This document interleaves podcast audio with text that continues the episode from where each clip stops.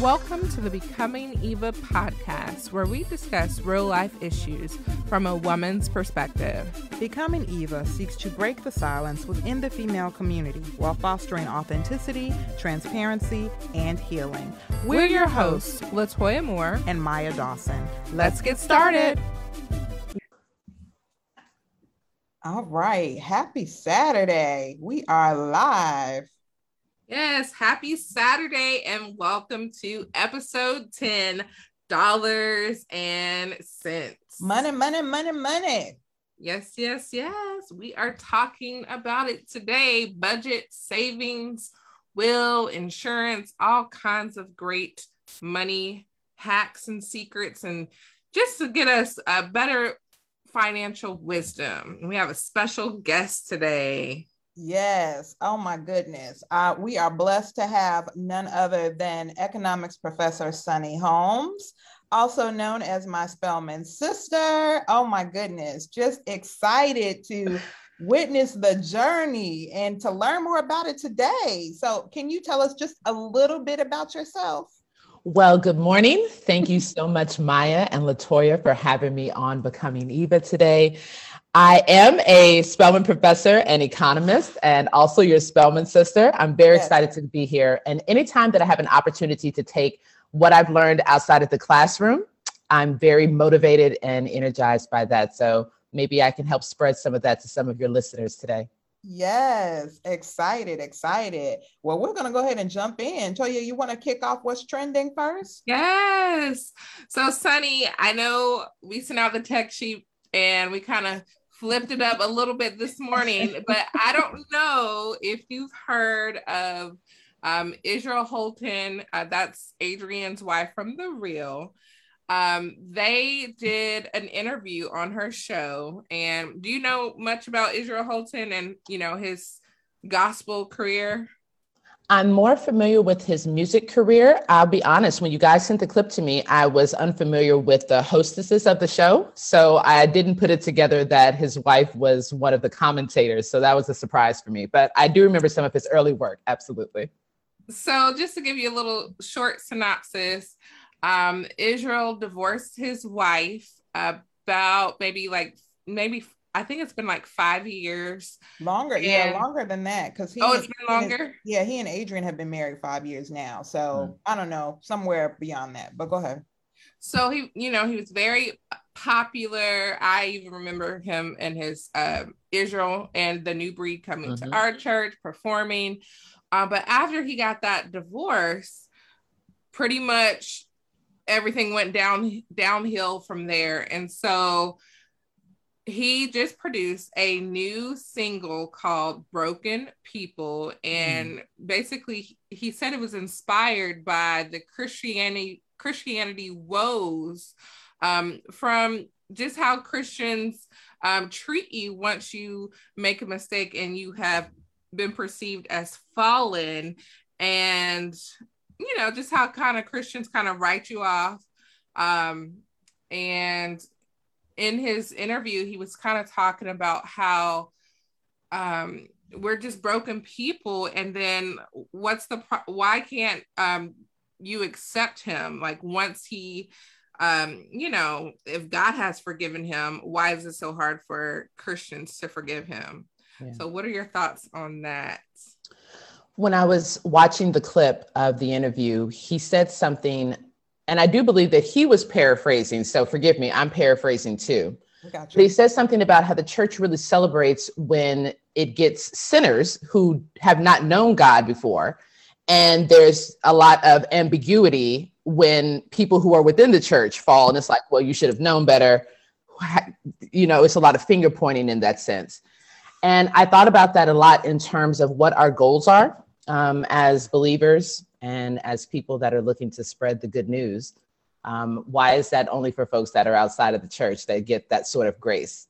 Um, so that stayed with me for much of yesterday after you all sent out uh, that clip. And I was thinking about how we accept people from where they are and why we want to pat ourselves on the back for bringing someone in off the street when there's your brother or your sister, your sibling right there next to you, and uh, they need help as well. So I like that because I think that it takes a particular perspective from someone who's been through that type of hurt as his story, um, you know, really reflects that in order to see in someone else, you might be hurting too. And I don't know that for sure, but wherever you are, I'm going to try to meet you where that hurt is.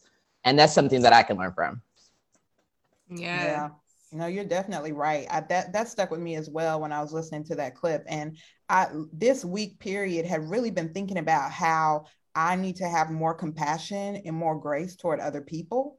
Um, and specifically, and my husband knows this, we we have conversations about this. He kind of teases me because he's like, you know, you you've been hating on Israel, you've been hating on Adrienne since they married each other, and and I really had to do some digging. Like I forced myself to watch the interview clip that you sent, Toya. I forced myself after that to like go and listen to their love story and everything. Not because I think Adrienne's a homewrecker. I don't think she's a homewrecker. But honestly, for me, I really was grieving the loss of his first marriage. Divorce mm-hmm. to me, it just it hurts, period, like regardless of who it is. And when it comes to like gospel artists in general, I have over the years seen their anointing directly be impacted by whatever life decisions they have made, not just Israel, but I mean, I can look back and run the gamut. There are, you know, several gospel artists that come to mind where, you know, they've gone through divorces or they've hit challenges in life and to me, I can only speak for me. Um, it has been reflected or or you know has shifted the music that they put out you know thereafter like for me it doesn't hit the same it doesn't sound the same so i mean even for israel to me i have not heard another i am a friend of god since he got divorced. And i'm not putting that on his divorce at all or on his decisions at all but i personally have just noticed like there's a shift that oftentimes happens when believers experience, you know, major trauma. And i don't know what his healing process has been or what his journey process has been. And i i believe god can and will restore and may have. I have no idea. But for me, I really grie- grieved the loss of his um, first marriage, especially when there are children involved. And it was just a lot for me to process personally.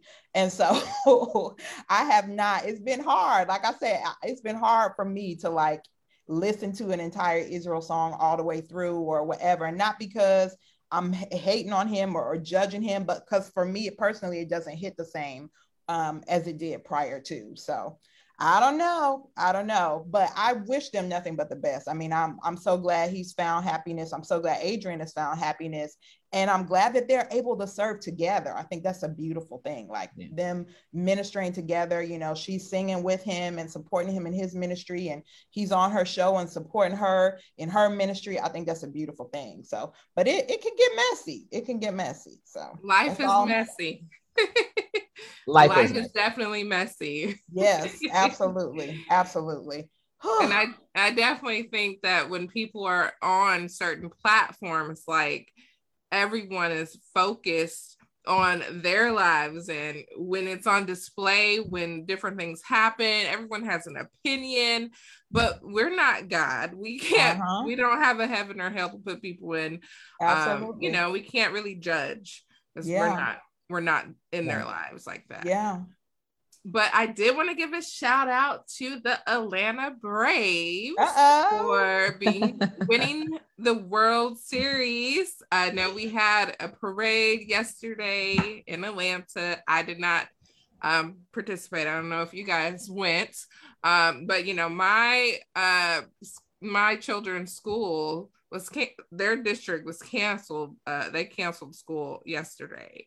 Um, last minute, by the way, we got like a text Wednesday night, like, ah, no school Friday. I was like, what? Like, I really felt for those people that, you know, maybe are single parents and didn't have like any type of backup plan or maybe had to like take off of work or lose a day's pay. Um, but yeah, but congratulations to the Braves. Yes. Go are Braves. either one of y'all baseball fans? Either one of y'all? Not really. I went to a game uh, this season, but yeah, you know, I'm not like a diehard fan. I will say it's funner to go to the games than to watch them But. Right. Completely agreed. I've always gone to baseball games, not necessarily mm-hmm. because I'm a fan, but I love the atmosphere. Yeah. Uh, but fun. I can't replicate that in front of a television, so I I wasn't keeping up. But go Braves! Absolutely, I think it's fantastic. I love it. I love it. All right, y'all. Let's jump into the topic at hand: money, money, money, money, money. So we're going to start with the journey okay so sunny if you can tell us a little bit about like how you got into economics and how you ended up becoming a professor of economics so just kind of tell us a little bit about your story Sure. Well, the first time I took an economics class was in high school. And like many students, my social studies was taught by my athletic coach, my track coach at the time. And it was pretty much my coach getting in front of the athletes during this period and reading the text word for word right out of the economics book. And we were just kind of like zoning out and throwing stuff at each other. But one day she says, uh, she asked us rather, who the most powerful person in the world was. We were sort of joking. We were like, it's got to be Beyonce or it's got to be the president. But she said that it was Alan Greenspan. We're like, who was Alan Greenspan? And she said that he was the chairman of the Federal Reserve. And as the chairman of the Federal Reserve Bank, he controlled the value of the dollar. And the value of the dollar is the most demanded currency, probably the most demanded thing in the world. And I was like, who is Alan Greenspan? How have I not heard of this person? How could he possibly be more powerful than Beyonce? Right. so when I get to college, um, I was thinking of studying music. And um, music was hard, really hard. Mm-hmm. um, I found myself really struggling to keep up with one of the great uh, accompanist, keyboardists, and uh, organists of our era, Dr. Joyce yes. Johnson. She gave me a nice C in piano, and I was like, okay, where where are my other gifts at? What else can I do very well? I'm pretty good with numbers. I'm going to do numbers, okay. and I started looking more into the econ program, um, as I mentioned prior to the show. I'd have the opportunity and gift to meet Maya and her roommate when I visited Spelman prior to accepting um, my uh, offer of admission. And she showed me some of her economics work because she was an economics student as well. And I thought that she must be very smart to do this really difficult thing that I see. And so I, I like a challenge. I do like numbers. Um, I like to be able to push myself beyond my limits. And I found a lane for that in economics at Spelman. Uh, beyond Spelman, I have to admit that that lane was not as clear.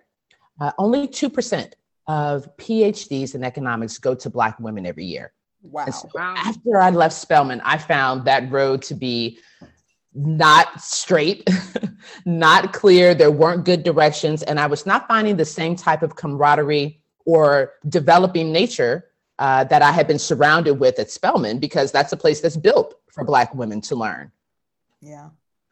Economics is traditionally very white, very male, very Western European. And because economics is about decision making, it's also rooted in philosophy, moral philosophy. So if you think about what Western white males were reasoning in terms of who makes decisions, who can own property, who can own other people, you can imagine that there was a very steep learning curve and a very rough road for people that did not fit into that category. So even today, we're still seeing the effects of that.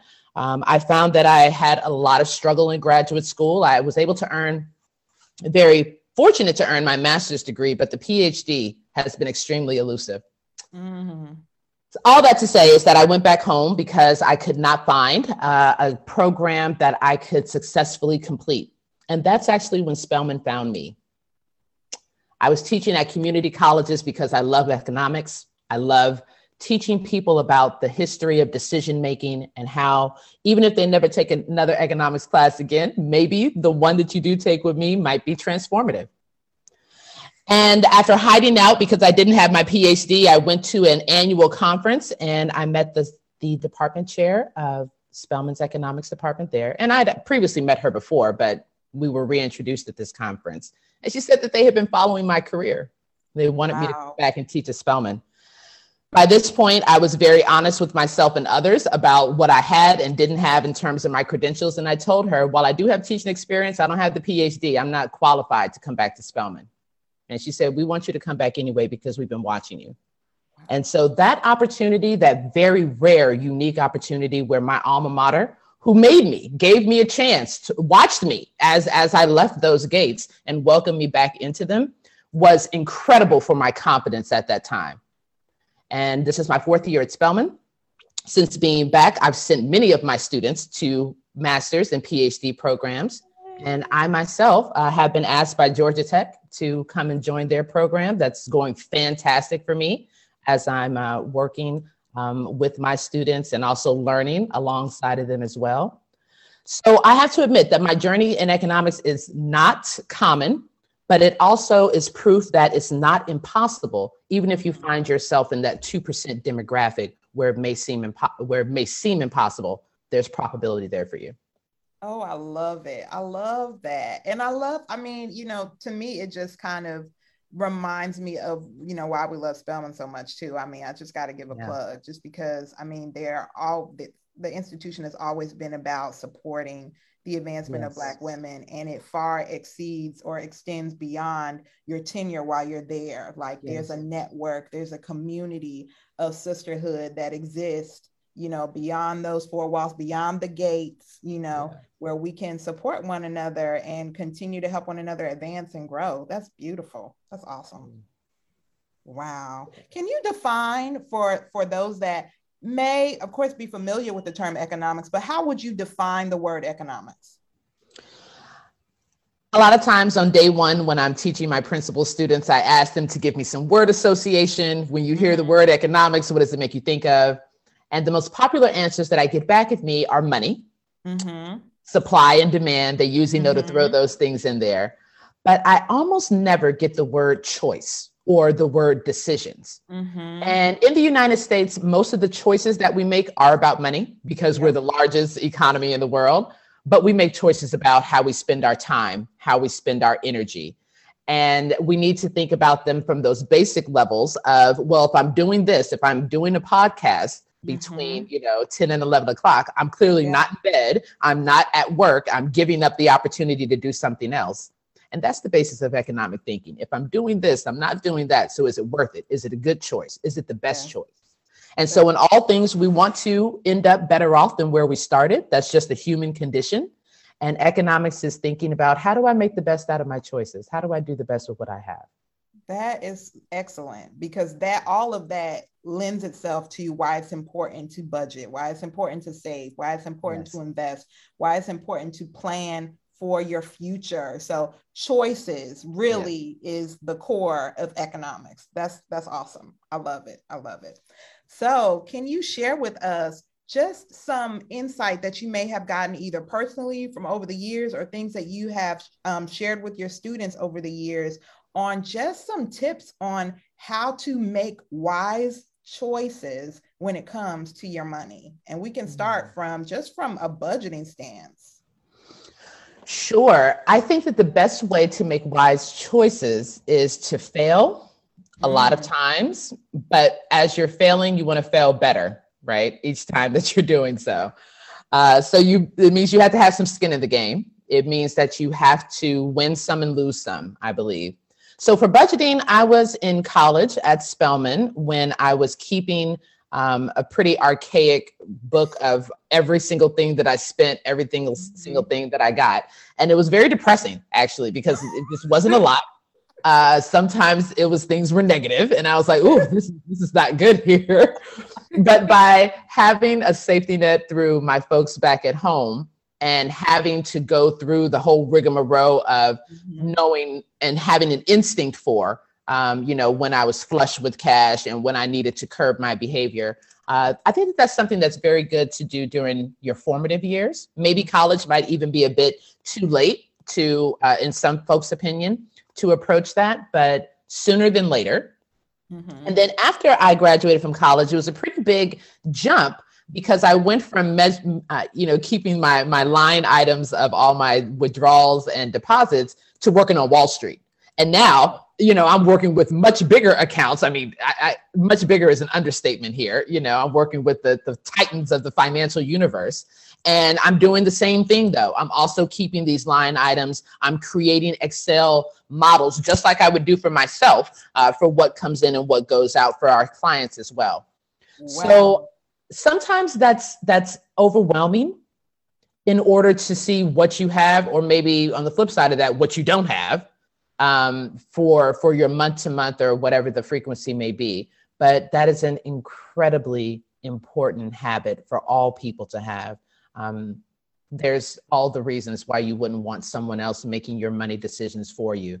Um, if something happens to that person, for example, uh, where would that leave you? So even if it's just uh, you know a little bit an, an income uh, an allowance for a child a side job if you will i think it's good to parse up um, that amount allocated and and allow yourself the opportunity to learn patience for things to write themselves for things to grow for things for you to meet your goals there so that's a tough one and it's almost like working out or riding a bike because it probably doesn't feel very good in the beginning but it's also one of those habits that have muscle memory. So if you do it years ago, you still had that instinct. It's like, okay, I need to check my spending, or this is something that I can do to increase my income years later.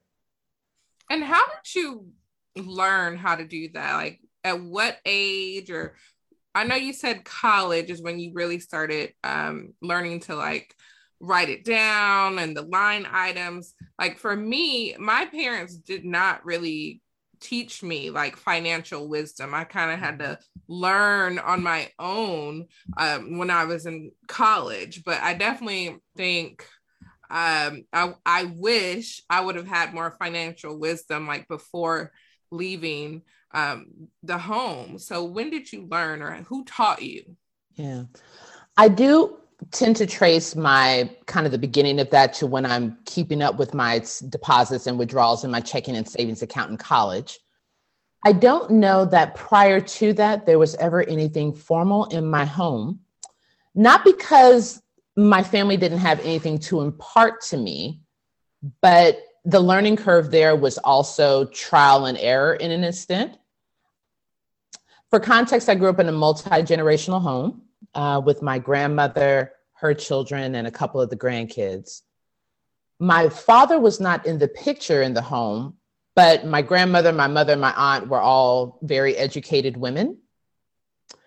So I knew the importance of education. That was very, that was upfront. And I knew that education would give me options. But as far as the nitty gritty of finance. This is checking, this is savings, this is investing. That did not happen at home. Instead, I was taught more of an awareness about that instinct about money and how I would need to adjust my own behavior if that instinct told me so. When I got to Wall Street after college, I was surrounded by a very different class of people who had grown up in a very different way. And from my conversations, in the years that I spent on Wall Street, I did walk away from that experience thinking that perhaps folks that are of a higher income class may not know more financially than people that are of a lower income class. Hmm. Rather, people that earn higher income have bigger safety nets. So investing is is a knee jerk reaction because if I lose the money, it's okay. I still have my income so I can play around and I can get used to investing much sooner because I have a safety net. In a multi generational household, there may not be a safety net where we can pay bills and save and play around in the stock market just to see what happens. Yeah. So it's not that we didn't know or that they didn't know to tell me, but it wasn't if it wasn't it wasn't supported. I'll say that much. It wasn't supported by our living situation. And that may not be so much knowledge as it is circumstance. And after the market crashed in 2008, and the reasons why the market crashed in 2008 it was it was that was greed that was predatory lending that was trying to squeeze a dollar out of a place where there was only 15 cents mm. and doing so until the very last minute prior to 2008 i was watching people get fired for for for for the, for the exact same thing that i mentioned earlier those line items kept becoming red at the big banks in wall street And every quarter, those red line items, people would get fired at Bank A, but they get hired right back at Bank B. You made this horrible decision at Bank A that put them in the red, but next week you're now running things at Bank B. It was incestuous and it wasn't smart. Mm. In fact, it was just a way of chasing profit. And I realized then that if you have a safety net for that sort of risk, then you'll take it. But if you don't have a safety net, it's almost more discerning and more wise that you're not involved in that, right? So um, I, I did not learn formally about finance, about investment while I was growing up, but I did learn about the instinct about when things are right and wrong. And I did learn very well about what I had and didn't have in terms of a safety net. And so during the rise and fall of that time period, I lost a lot of my personal net worth. But I understood that it was only there because of that increased income that I had, not necessarily because I was smarter or I was surrounded by smarter people, but I mm. had a wonderful safety net. And after the market crash, that safety net dissolved and I was right back at square one. Wow. So there's something there about maybe associating rich with smart that I kind of want to separate there a little bit. Rich may be, again, circumstantial and it's comfortable and it makes me comfortable enough to take risks that otherwise I may not take. Ooh, this is this is some great, great. I was about to say good, but I was I had to change it to great in the middle of it because I was just like, it's a whole nother level of just insight that you're giving. And I want to reiterate the importance of sticking to the basics, like you mm-hmm. talked about those line items and, and noting what you have and what you don't have and, and where your money is going, knowing where it's going and how important that is, whether you have a little or you have a lot. And how much more, quite honestly, important it becomes when you have a lot because you can easily fall prey to that illusion that you just talked about. Like, oh boy. Oh Every time the market crashes, there are mortality rates that are associated with that. I want to be very clear like, we do not want our money to run us. Wow. We don't want the rise or fall of our income or our accounts to determine the rise or fall of our of our lives, of our well-being and so Come forth. On. And that happens every single time. Yes, we're the United States. Yes, we're big and bad in the economy, but people get locked into their identity, gets locked into what they have. And mm. when what you have is is that tenuous, is is that is that ephemeral, then that means that your identity as well, being you know wrapped up into that, can be um, can be at risk there. So Great. having that instinct, having that instinct to know that this is what I have, but this is not me, mm-hmm. and this is maybe a a a time period in which, and I should say that too. At times we have more, and at times we have less. Mm-hmm. And those line items and keeping up with those line items are ways to uh, ride that wave, right? So you know what it feels like to have a lot, and you know what it feels like to have uh, very little, and that's something that should be expected in a market economy. That's the whole reason why you see the business cycle like a roller coaster, because when you start coming down off that hill, your stomach is in your throat.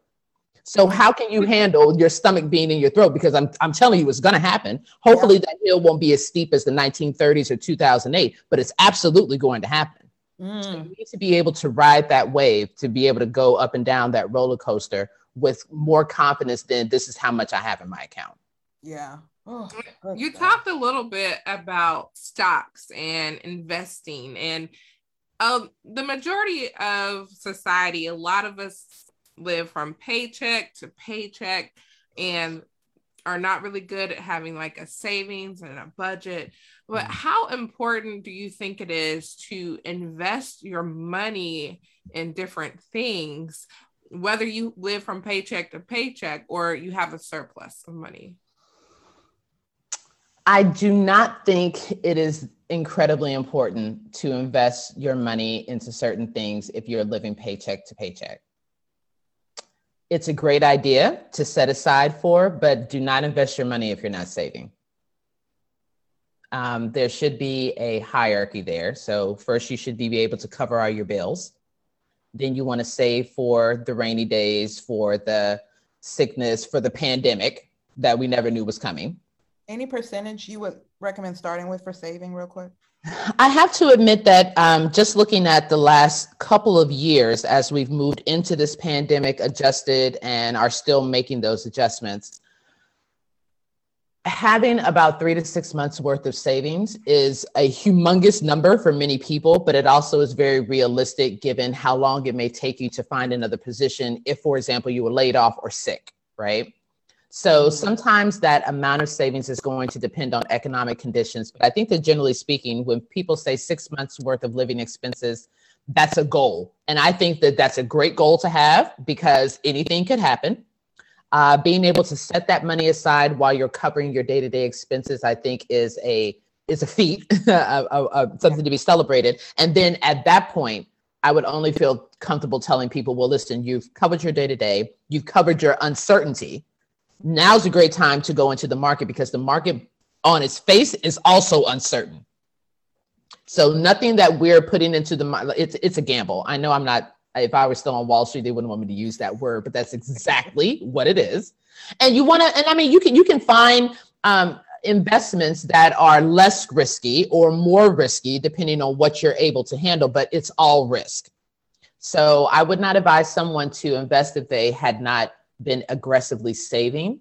And the other reason is not only because you want to have the amount of money, but to reap the rewards of investing, to reap the rewards of saving, to reap the rewards of eating well, to reap the rewards of going to school, you have to be patient.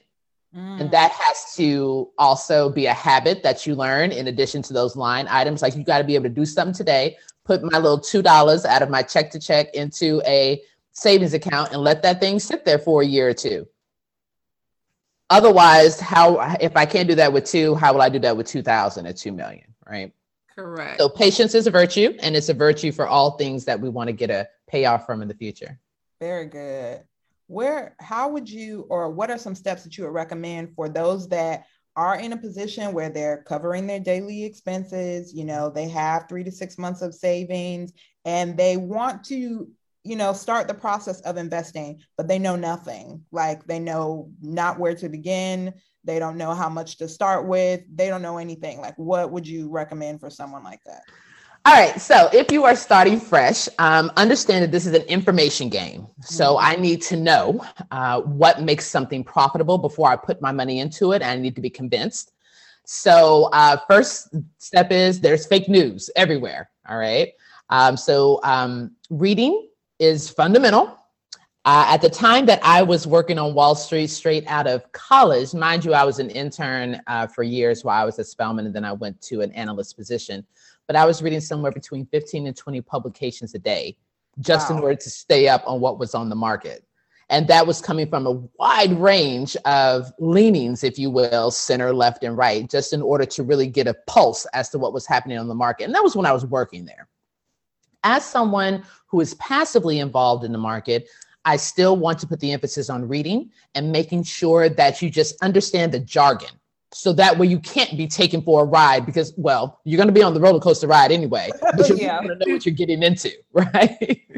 Um, so learn the jargon. Again this is a long game in patience. What does it mean to trade on the margin? What does it mean to uh, buy a call or a put and that may require uh, you know some research on the internet. Maybe you're signing up for a class. I would never tell anyone to just start trading on their own. I would absolutely say you should have a trade a, a broker. Mm-hmm. or if you are going to do so um, there i think there are very accessible platforms that make day trading that make it simple but again it has to do with your level of comfort for for what you're willing to risk and what you may be willing to lose because it's mm-hmm. all going to be a gamble second thing i would say is that in the united states pretty much all of us own things that may be public companies when companies go public, that's a way for them to raise more money. It's also a way for them to market themselves to a broader audience for their uh, products or services. So I would look around at the stuff that you like and I'd see if they have a stock symbol, something that we can look at. Well, how is, you know, um, how has Apple been doing over time, right? How has Zoom been doing over the last two years? And that gives us some idea um, as to how they may be in the future. So, in finance and economics, behavior plays a big role in decision making. And what happened yesterday may give us some insight to what's going to happen tomorrow. So, if yesterday Zoom was zooming and it was going up, then tomorrow that may be the case too. So, I would make a list of things or uh, brands that you're interested in And that would be a good way to just see where they've been and start thinking about where they've going, but give yourself some time to sort of track that. And uh, let's see, I would say that there are a lot of communities, community level groups that I think are really trying to make um, a lot of impact by bringing in new investors. I know in the AUC, there's um, small student groups that are constantly posting photos about different types of investments. I know cryptocurrency is very popular for new investors these days, and also um, NFTs. Um, and then beyond that, uh, there are also organizations that are um, not organizations, excuse me, but social media platforms rather Reddit, right? Uh, last year, we were looking at the craziness of Robinhood as a platform and how they were pushing that GameStop and AMC. And it's just like, wait a minute, GameStop and AMC, why would that even matter? But if you have a group of people that are watching this and are locked into it, it, it becomes um, uh, very um, important there. So I bring those up because there are lots of groups that are around to help new investors. I also bring those up because there are lots of groups that are around that can easily mislead new investors too. Yeah. So in this era of fake news, in this era of misinformation and disinformation, you have got to trust your gut, but you've also got to check, double check, and triple check your sources. All right. So everything that is uh, based in finance, it should have a re- it should have a uh, trail of receipts, some documents, right? I ought to be able to go right back to this is how we know how the uh, stock behaved over time. This is how I know uh, that the board of directors is trustworthy and they make good decisions. All of this is going to have a paper trail, so you don't have to flip a coin or Google. Honestly, uh, you should be able to find um, the truth about where you're putting your money before you put your money in there. Okay. That's good. That's good. Oh, I was going to ask before we get into planning for the future. I know um, with investing, there are a lot of apps out there, you know, and I know you mentioned having a broker. Uh, do you have any recommendations? Like, do you recommend having a broker, like a person that you actually talk to, that you know, maybe at your bank or wherever, that you're making those decisions with? Versus okay acorn or you know something else out there where it's like all right i'm just going to take five dollars and invest in zoom because i researched that it's done well over the last two years. And you get what i'm saying? Like yeah and, pros cons? I wanted to ask that too because my husband does forex um, trading and i know bitcoin is uh, becoming more popular. So i just wanted you know what yeah. wanted to know your thoughts on trading forex bitcoin. Um i know because you mentioned like the value of a dollar.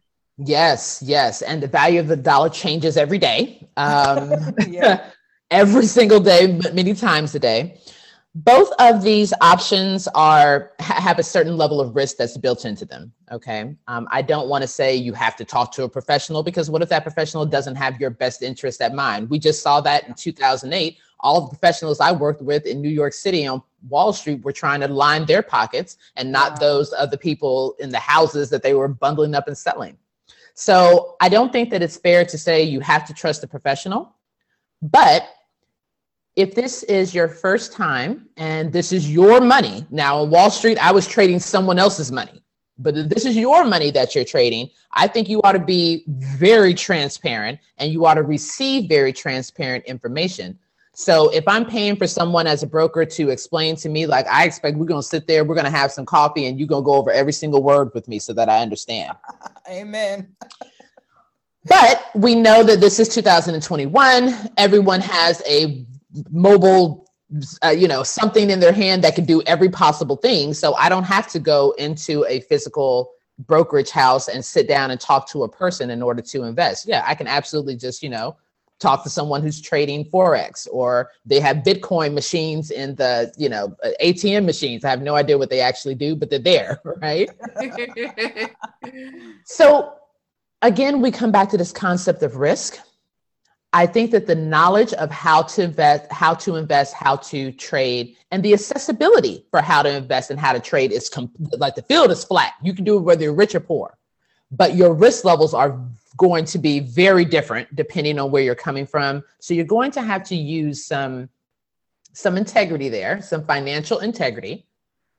Do I have enough saved that I can start being risky with forex, crypto, or even something basic like maybe I'm just you know buying land or or construction companies, something like that.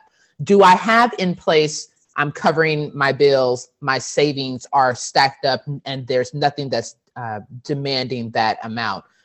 Maybe that's a good time for you to start playing on your own, right? Very small, just to see what you can handle. Um, on the other hand, sometimes we can handle things until we can't. Again, it's a market economy, it goes up and down, there's a roller coaster. Things are great until they're not. Mm-hmm. So there has to be some balance between what your goals are for investing in the first place. Are you doing it trying to get rich? Are you doing it because you like to learn the market? Are you doing it because maybe you're bored, you just have a bunch of money and this is just something that you can do? I think that these are the type of questions that work into your risk level and and if you are buying from someone that you know or don't know, kind of this direct transaction, that's going to be inherently risky, period. Mm. It is. Um, you can't necessarily go back to that person and say, hey, I want my money back, right? yeah. I mean, you can, but I'm not sure if you're going to get it. But with the brokerage house, there is, um, while there is more accountability, you're still going to get the same small print. This is risk and you put money in doesn't necessarily mean you're going to get money out. Um, knowing that knowing that your money is what is at risk when you are paying to a brokerage house or when you're paying to someone that a friend of a friend knows um, there's no guarantee it's going to come back to you at all. So that's the bottom line. Awesome thank you so much. Lots of words of wisdom. So let's get into planning for the future. How important is it to estate plan? Now, mm-hmm. I know some people may not have like a lot of assets, maybe just a house, but how important is it versus someone that may have like a business or just more real estate or you know different things? How important is estate planning? Yeah i think it is important latoya um, at every stage in our life our spending changes um, sometimes we spend more when we're younger because maybe prior to having families or households, I don't have to save as much. But then as we move into our uh, adult years, our middle age years, our spending habits change as our lifestyle and our household size changes.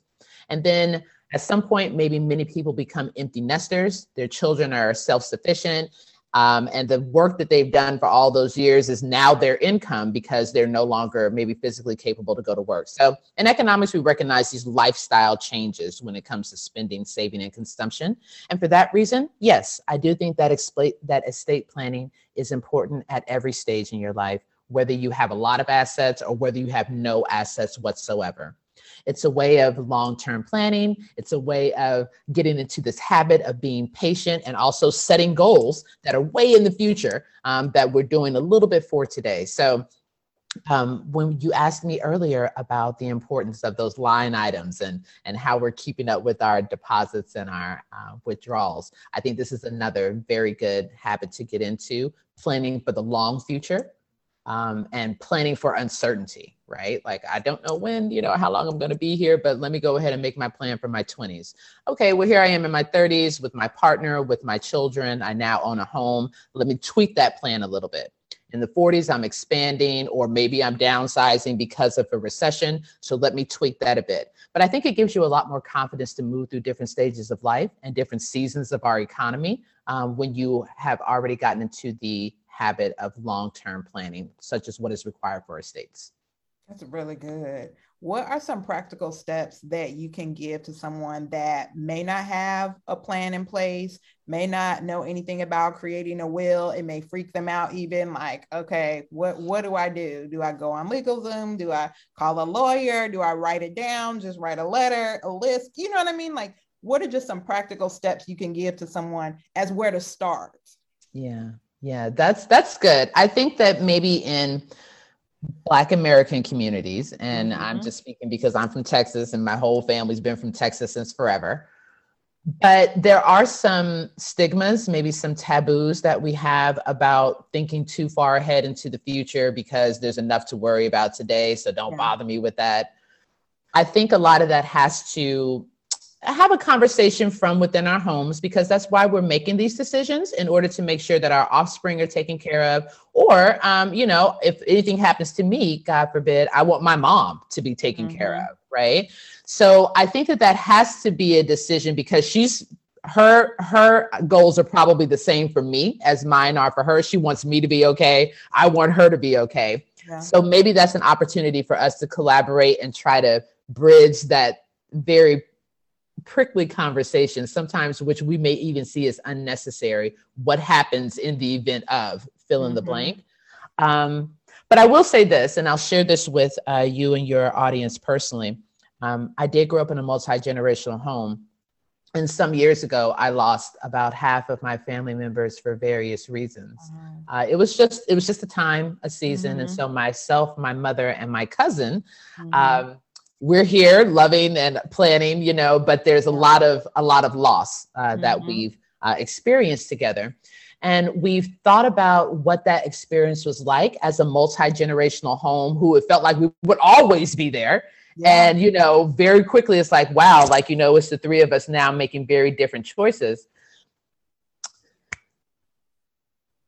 It, it was it, it made us feel better because my grandmother had the business mind in order to force us to do those things mm-hmm. and after her death we were so prepared even when we were still in the midst of grief and when we were still in the midst of caring for my aunt at the time right mm-hmm. that was invaluable yeah. that we had already crossed that bridge that we had already had those tricky conversations those uh, you know those conversations about the what if and this could happen because when it did happen I, I we weren't in the mindset and we weren't prepared mm. so that sort of preparedness just allowed us to just grieve in peace to love each other in peace and today well today we can look back and it wasn't an experience that it didn't kill us. It did make us stronger. It did hurt and it still and it still does hurt. And and the trade-off of course we would rather have our family members here than not. But the fact that they're no longer here with us we can continue we can go on without having to worry about financial ruin without having to worry about what if this happens to you. And i think that that peace of mind has helped us to live somewhat fuller lives in light mm-hmm. of that pain I know that that's kind of a fuzzy answer. I, I, do know that. But I think that there's something to be said, especially in communities of color, because we tend to shy away from conversations about death because death is always so prevalent around us anyway. Mm-hmm. Right. But how do you, mm-hmm. please, please. How yeah. do you how do you talk to your parents um, if they don't have a will? And right, right. you, That's real. You, you know, yeah. you know, because you, we've tried it's a hard conversation to have. You don't want to think yeah. about it, but we know we we are all gonna have to go someday. Yeah. Um. So how? And I have a big family with a lot of siblings, brothers and sisters. Like I foresee like issues happening if my mm-hmm. parents, you know, don't have a, a will on file, and it's kind of hard to navigate that conversation. Um, but it's a real conversation that we need to have because mm-hmm. it's inevitable. It's going to happen someday. Mm-hmm. And I just know people like siblings could bicker and fight about different things. So how do we go about having a conversation? Ooh, that is a good question, Latoya. because I, I, I, can honestly, um, I, I really do not have very much beyond my own experience in terms of this conversation. And I know that it was my grandmother, and she had three children. Mm. Um, actually, her son, the middle child, passed away first, and that was a huge surprise. Wow. So we all were all sitting around just trying to figure out what happened mm-hmm. and why and how did this, like, you know, the whole idea that we feel so deeply that children are not supposed to die before their parents are, right? And so we were thrust into this situation where we were like just stunned with how quickly that happened. Mm-hmm. Um, I mentioned that my grandmother was business minded. She owned property. She was educated, and she had uh, been married for much of her adult life um, until she decided to leave her husband for better opportunities for herself and her children. Mm-hmm. So that that I think is absolutely integral to my particular story that my grandmother had already been in the habit of making these short-term decisions today that weren't going to pay off until the future and she was used to looking uncertainty in the face. And then that coupled with the fact that we were thrust into my uncle's passing in such a way that we had it shook us all up. Uh, my grandmother was older. My my aunt at the time had a lot of health issues. So just like you were saying, Latoya, we knew that things were going to be inevitable. Maybe that incident with my uncle's passing just put us on the fast track for thinking about that. Because in hindsight, I'm not sure how we would have broached that conversation if it wasn't forced upon us. And I'm not I'm not saying that's a good thing or a bad thing, but I'm I am very proud of my family the way that they stepped up to the plate in the midst of what was happening. But I would have understood if if we would have been like, no, this is just too much right now. I can't think about it. So um, find maybe find an ally or two. I think that I think that I think that I could depend very much on my cousin Trey because he's just a solid rock. I know that my mom at the time that all these things were happening while she was while she ended up being primarily the matriarch of our family after the smoke cleared, so to speak, she was also carrying the weight of the deaths of her mother and her siblings. So I found my rock in Trey, and I'd, I'd like to think that Trey found his rock in me. So it didn't need to be all the family coming to a consensus, but we did need to have a couple people that were on the same page. So that way we could kind of navigate through this together. Um, that is my honestly best answer. You you got me thinking now, sis. Like, how did we survive? But going back to beginning of our conversation, it was truly just by the grace of God because we were very broken at that time. Mm-hmm. And there were just people that were just very patient and loving with us. And we had to learn to be very patient and loving with ourselves. But we also had to push ourselves a little bit. Like we we know that we're not here forever. So so let's make decisions that can add more life to our years and more years to our life. That's my mom's favorite saying. She loves to say that. So yeah. that's good stuff. Oh, I yeah, I it to your point, Toya, it's not something any of us want to talk about, but I appreciate the fact that Sonny, you shared, especially in the case of when your grandmother passed, that because you all had something in place, you were free to grieve yeah. and to just, you know, love on one another and love each other through the loss because oftentimes we've seen it. I know I've seen it personally. If nothing is in place, it's like you have to put grief on hold because you're trying to figure out A, how do we pay for this thing? B, who's getting what? C, you know, are there broken relationships? Are there arguments? Is there forgiveness? Is there resentment? So um, that in and of itself is a huge win that you are free in that moment to grieve and walk through the grieving process because that alone is huge and ongoing process quite honestly.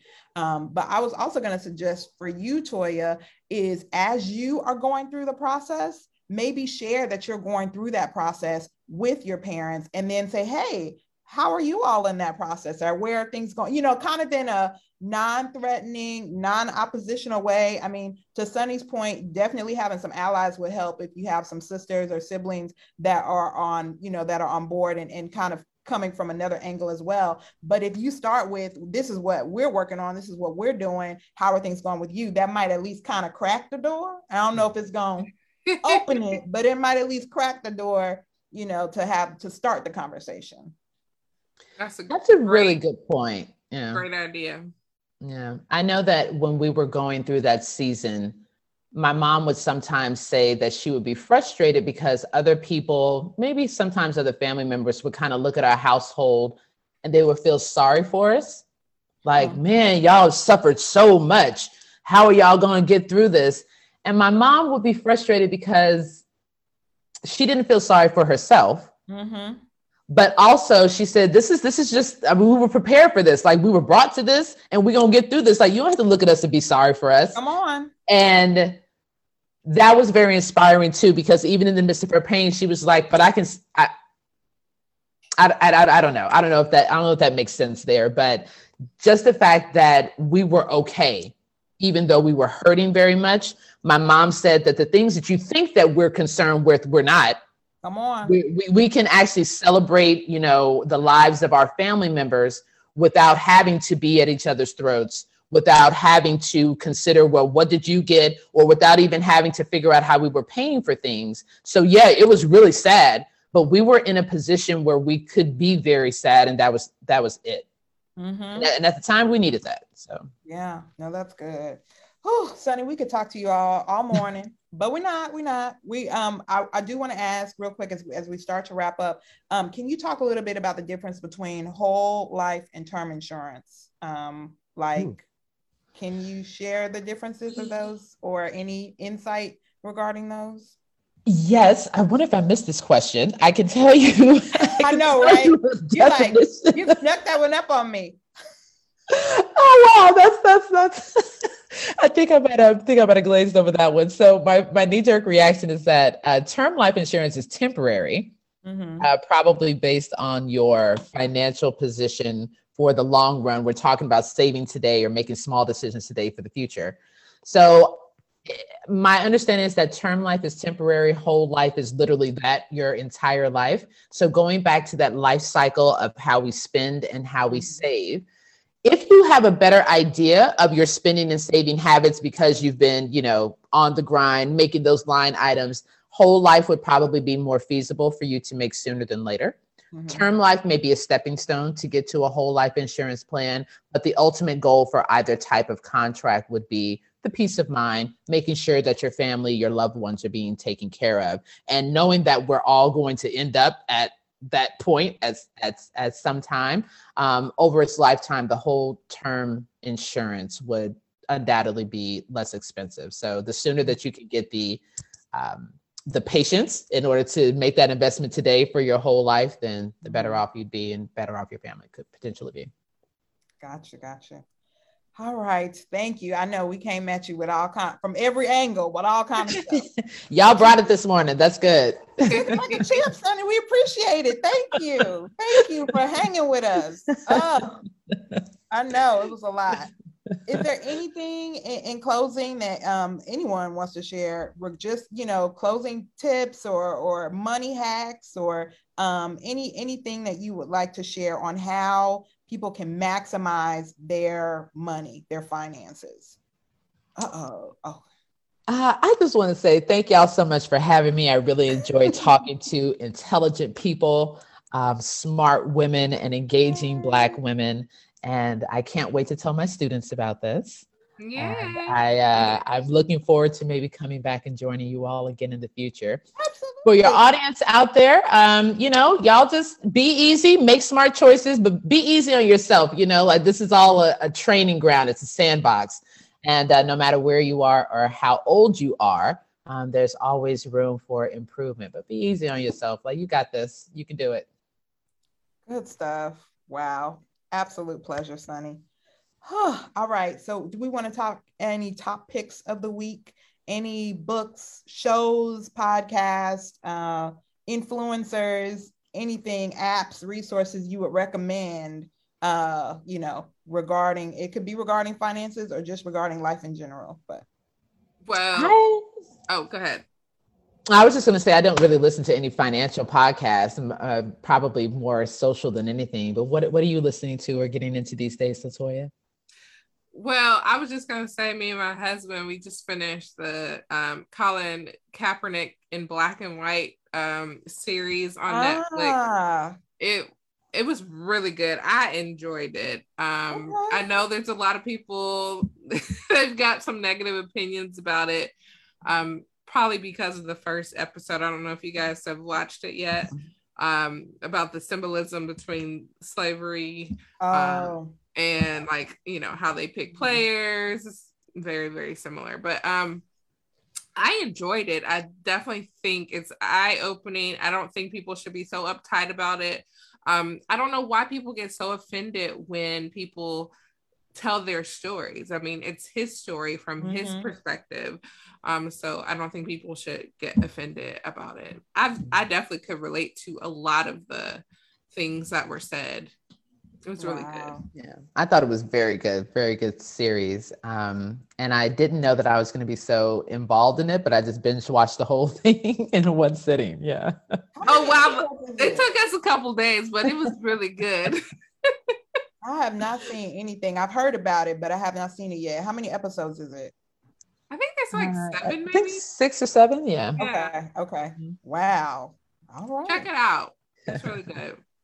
cool. Anything else for anyone else? Um, the podcast that I've been listening to this uh, for this last few weeks is called Straight White American Jesus. Oh wow!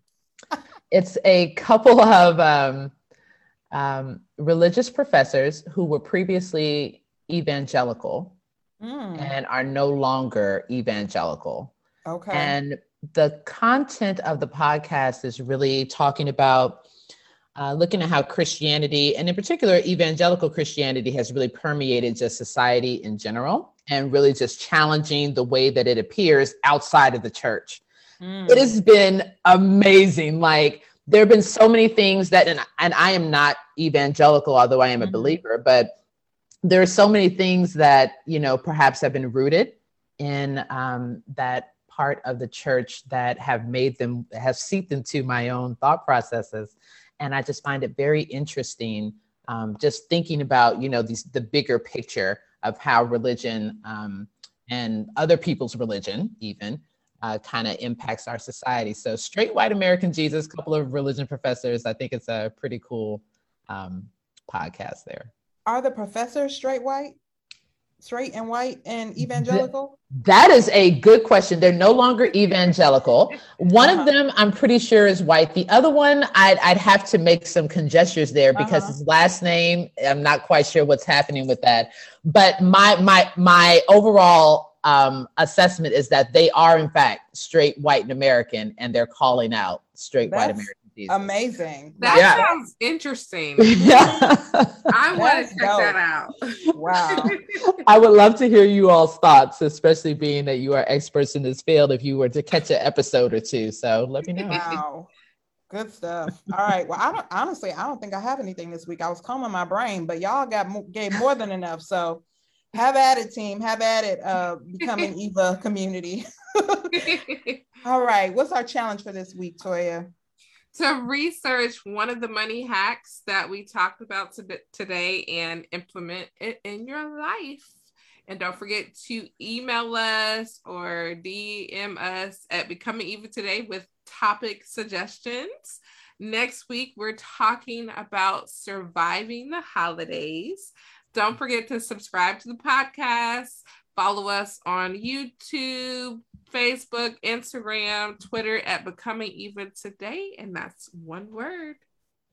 See you next time. See you soon. Bye. Don't forget to like us on Facebook, Twitter, and Instagram. Click subscribe on YouTube and subscribe to the podcast. Check us out at becomingevatoday.com or email us at becomingevatoday.com. See you next time.